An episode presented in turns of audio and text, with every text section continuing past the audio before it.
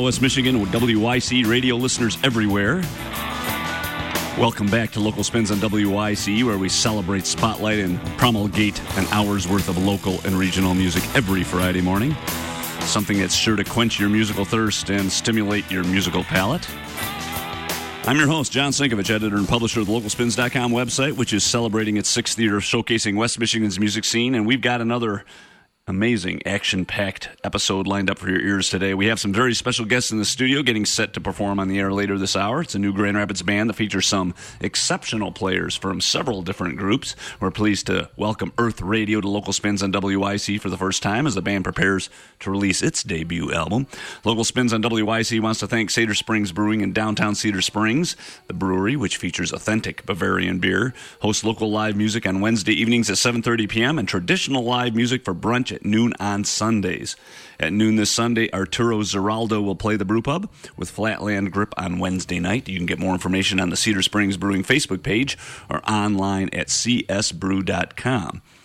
Also, podcasts of all episodes of Local Spins on WYCE can be found at WYCE.org or online at localspins.com, where you can also find feature stories about many of the featured bands, including last week's guest Roger Brown, who also performed this past Wednesday night as part of a Steve Earle tribute at Speakeasy Lounge and who plays Traverse City's great indoor folk festival this coming Sunday.